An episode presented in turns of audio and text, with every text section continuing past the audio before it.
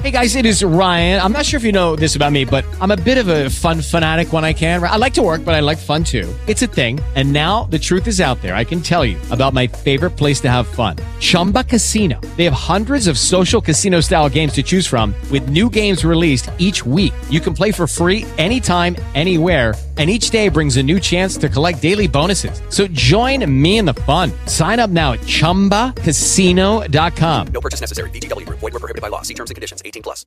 Lucky Land Casino asking people what's the weirdest place you've gotten lucky? Lucky? In line at the deli, I guess? Aha, in my dentist's office. More than once, actually. Do I have to say? Yes, you do. In the car before my kids' PTA meeting. Really? Yes. Excuse me, what's the weirdest place you've gotten lucky? I never win and tell. Well, there you have it. You can get lucky anywhere playing at LuckyLandSlots.com. Play for free right now. Are you feeling lucky? No purchase necessary. Void where prohibited by law. 18 plus. Terms and conditions apply. See website for details. Now live from his Hollywood penthouse in lovely Milwaukee, it's Ryan J. Wow, that really actually, you know, I think if you throw Hollywood in any sentence, it makes anything sound glamorous and amazing. Don't you love going to Hollywood? Because I mean, there's there's such a, a vibe when you know uh, Beverly Hills and stuff like that. Even if you're driving through it, you're going, "I'm in Beverly Hills." Yeah, it is. It is what it is, as the saying goes, and there is certainly its own energy and vibe and superficiality out there. Well, you, when you when you speak of that energy and stuff I, like that, I love the way that Hollywood and and I hope someday somebody will do some sort of documentary how they rose from the ashes of the COVID nineteen crisis and they continue to just give us, give us, give us this this beautiful work. And some of it may be ugly, but most of it is is pretty cool. Oh, are you kind of hinting at today's segment because Moonfall? Uh, yes. Oh, I'm so glad because I have not talked to anyone about this film yet. I saw it and I know I I know it's bad, you know, but I'm glad to know that people are going to agree with me. Um, because yes, it's um it's one of those oh how the mighty have fallen movies because first of all it's writer director roland emmerich and you've got independence day the day after tomorrow white house down. I mean he's had about as many mm, questionable films as he's had successful movies but he certainly knows how to do a catastrophe film or a big blockbuster um, effects movie you know that's in his wheelhouse. And here he has Academy Award winner Halle Berry, and he has Patrick Wilson, who I love. We've got a very small appearance by Donald Sutherland. Um, but I really dislike this movie. I mean, the first five minutes are great. It starts out and it's reminiscent of Gravity, right? One of the greatest yes. outer space movies ever. That was a Best Picture winner. And then um, you know, it just after that that scene wraps up and you go back down to earth and it's all down, you know, after that. the problem I for me with this movie is that it's very melodramatic. The script is cringeworthy. I mean, there's problems with the story, but that aside, just the pacing, the editing, the score, the cinematography is all uh, wanting to be something that it's not and you can tell. I feel like even the average moviegoer who doesn't see seven movies a week every week for the last, you know, 15 years like I have, can tell there are problems here.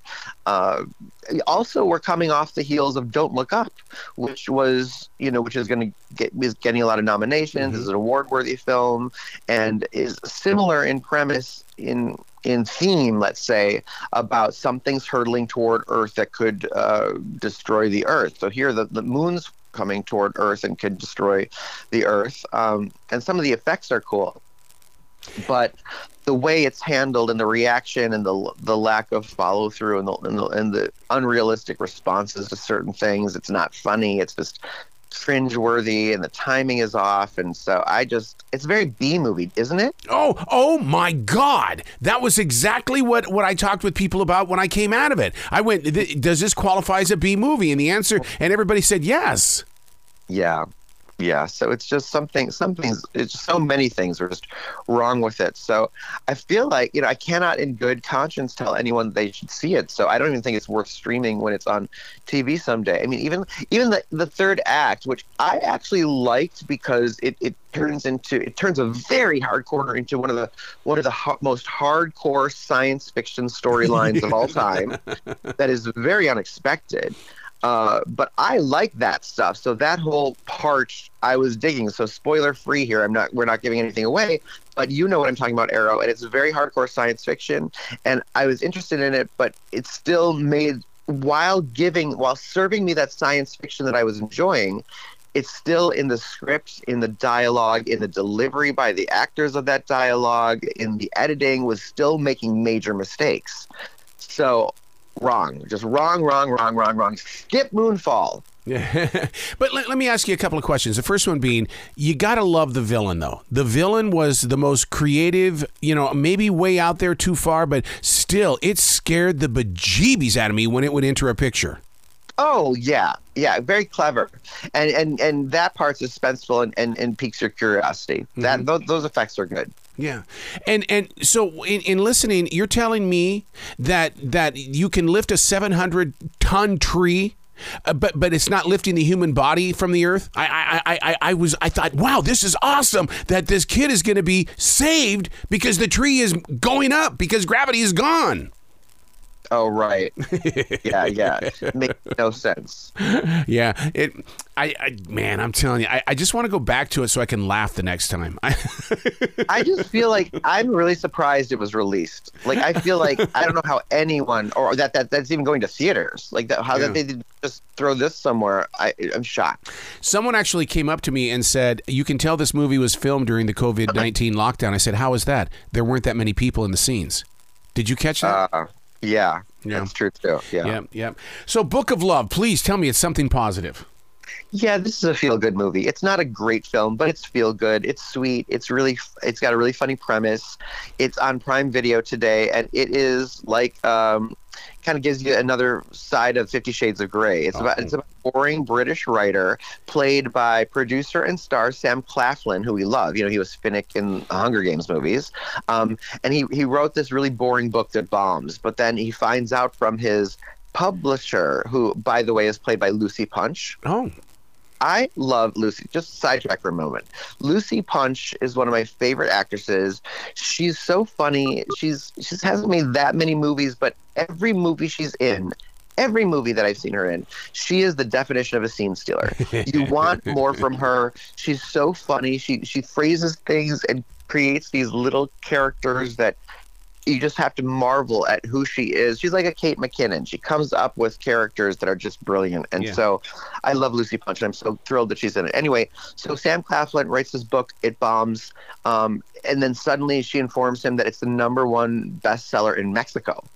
And he's like, what? And so he shows up in Mexico, finds out that the woman who translated his book in Mexico made some changes to the book oh, turned turned it into a sexy chick lit book like Fifty Shades of Grey, you know, and so so it's uh, and then you know it's kind of predictable where this rom- romantic comedy is going to go from there. But I didn't even mind; it was predictable. It was funny, it was feel good, it's sweet, it's adorable. Um, you know the way that their chemistry develops is really nice, and I I enjoyed it. I mean, like you know, I, just sometimes you want a standard rom com. Rom- rom-coms I, I I'm, I'm trying to figure out who I, I had a conversation yesterday with a gentleman who uh, uh, has has written a new book. It, it's it's Scott Meslow. Has and and the book is based on the history of rom-coms and he takes us through the era of of how it you know rose to fame died but has come back. But we are in a new era of of rom-coms right now Right. And I think what happened was, right, because rom coms were like one of the biggest genres of all, and they went away. And I think they went away because they became so predictable and formulaic. yeah. that It, it was always, you know, boy meets girl, loses girl, gets girl. And like, and it just was so formulaic and predictable, and, and audiences gave up on it, almost like how audiences didn't like musicals. So it's hard to do one that really hits. Um, I think they're still really popular. I think people still don't m- mind a standard, predictable romantic comedy as long as, like this one, Book of Love, the premise is different and interesting and it's it's well cast and there's good chemistry. Give it to me. You know what I mean? Like I knew from the first scene what was going to happen, but I was like still along for the ride and into it. And I'm recommending you stream it, uh, Book of Love on Prime Video. It's cute, but um, I think what changed with romantic comedies, and did he say anything about how? They're now much more dramatic and they're, they're kind of tearjerker romantic comedies like that that's a change that yeah, he, he jumped into that and he, he said that it has influenced everything, including, you know, you, you could tell that, that even Spider Man, the new Spider Man, has a touch of a rom com in it because there, there's, there's some comedy and there's some romance in there as well. Yeah yeah there is a lot of romance that's kind of taken a bit of a subplot seat lately in a lot of films but yeah book of love is the is the one cute movie this week Well, and you're right about Lucy Punch. I mean, you know, anytime that I see her in any movie, it's an automatic win. It's go go watch it because she she's going to do something. so true Sundown, are we talking about a cowboy movie? No okay so you, you haven't seen this one sundown's a horrible film Oh no. um, worse than moonfall if you'll believe it oh no. Uh, it's rated R. It's in theaters today. And if you wanna like punk someone, I was even thinking how, how funny it would be. Like if I wasn't actually a film critic, if I that I would be like, oh my god, like saying to a friend just to just to kind of be a jerk and funny and punk them, and be like, oh my god, Sundown is such a good movie. You have you gotta go see Sundown. And then like they go see it, and then they would like you know probably want to dump me as a friend and be like, why did you torture me? Why did you torture me? Here's why Sundown does not work. Okay, first of all, it stars Tim Roth, whose work I really admire. I love Tim Roth, great actor. He stars in um, one of the scariest movies I've ever seen in my life called Funny Games. Scary. Funny Games is a film. Did you ever see it? no. It's a horror film that makes The Exorcist or The Shining look like Disneyland. Anyway, um, so Tim Roth, I like Tim Roth, and uh, it's a breezy movie. Starts out as a very breezy movie. He's a wealthy man who's on vacation in Mexico with his sister and her two teenage children. Uh, and they're just kind of having a nice time and suddenly there's a phone call something bad happens and the sister and kids leave he stays he stays in mexico for a little bit and uh, are some dramatic things that happen but go nowhere and in the meantime this is an 80 minute film it's an hour and 20 minutes if i Oh, can do boy. math That's good. I, I like And- short movies. Right but it felt like four hours Oh God. because it stalls. It uh, it just really is um, is sparse. There are these long shots without any editing of like him sitting on a chair on the beach without any dialogue, and then even when something dramatic happens, there's no context to the characters mm. as to why that maybe happened and where it's going, how it's going to resolve. Uh, it's very awkward. It felt like it felt like somebody had an idea or an outline and just started making the movie and said, "Let- "Let's just figure this out as we go." Like there wasn't a script, so there's really not much dialogue. It's slow. It's boring. It's confusing.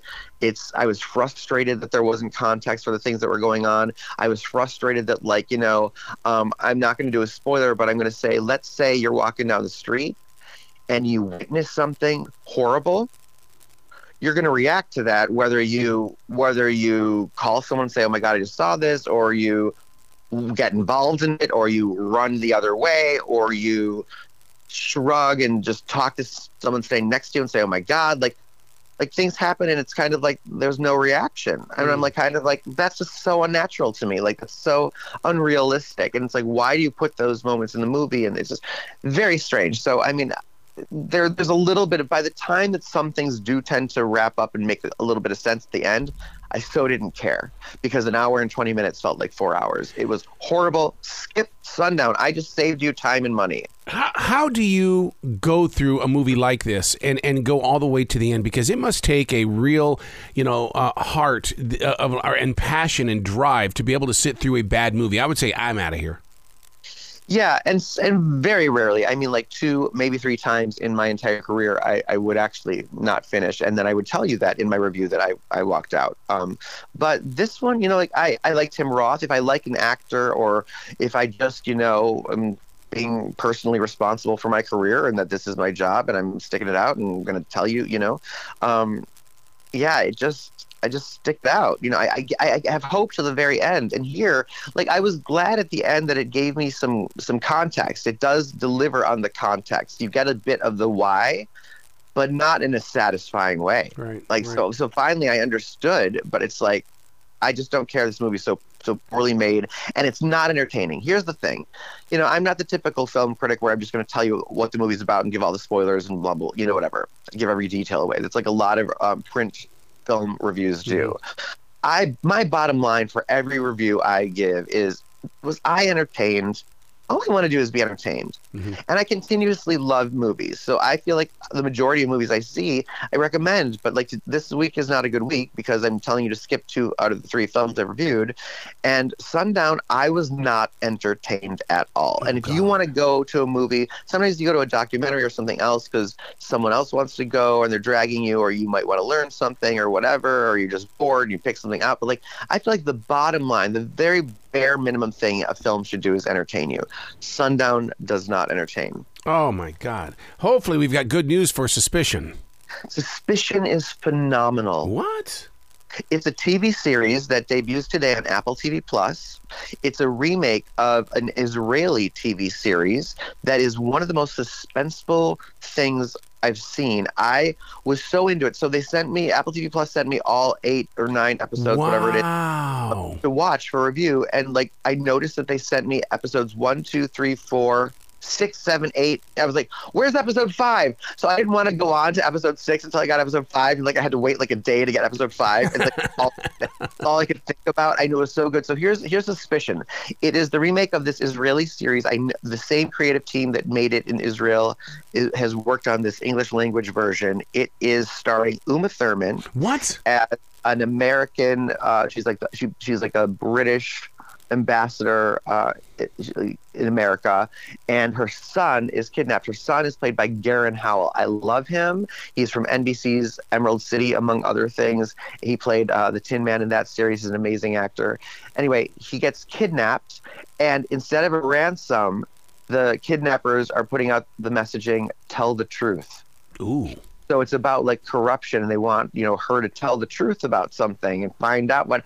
And the people that are suspected of the kidnap, which is what the series is really about, you're like, how can these people be kidnappers? And oh, throughout the episodes, which are it's one of the smartest shows I've seen.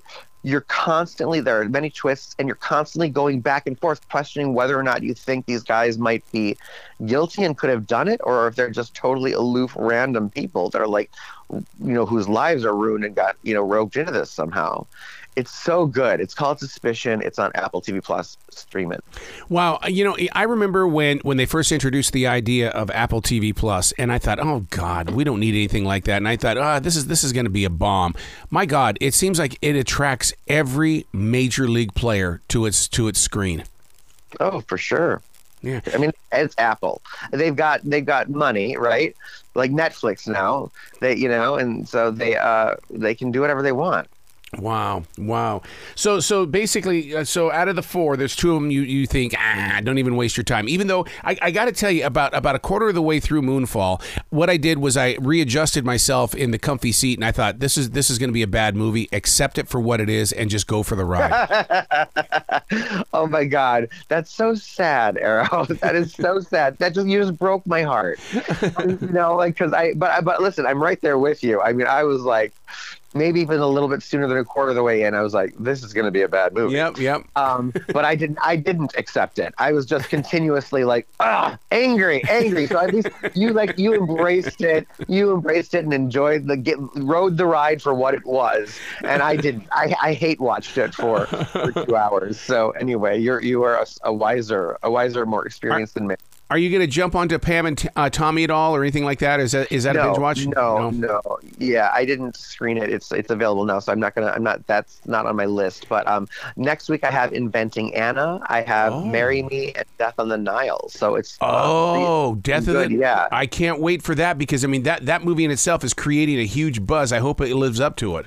I know, I know, and, and Cannibal Armie Hammer is, in his underplayed promotional role, still and not cut out of the movie, um, will give us a lot to uh, talk about. Absolutely. Anything on the Oscars? What nominations or anything like that?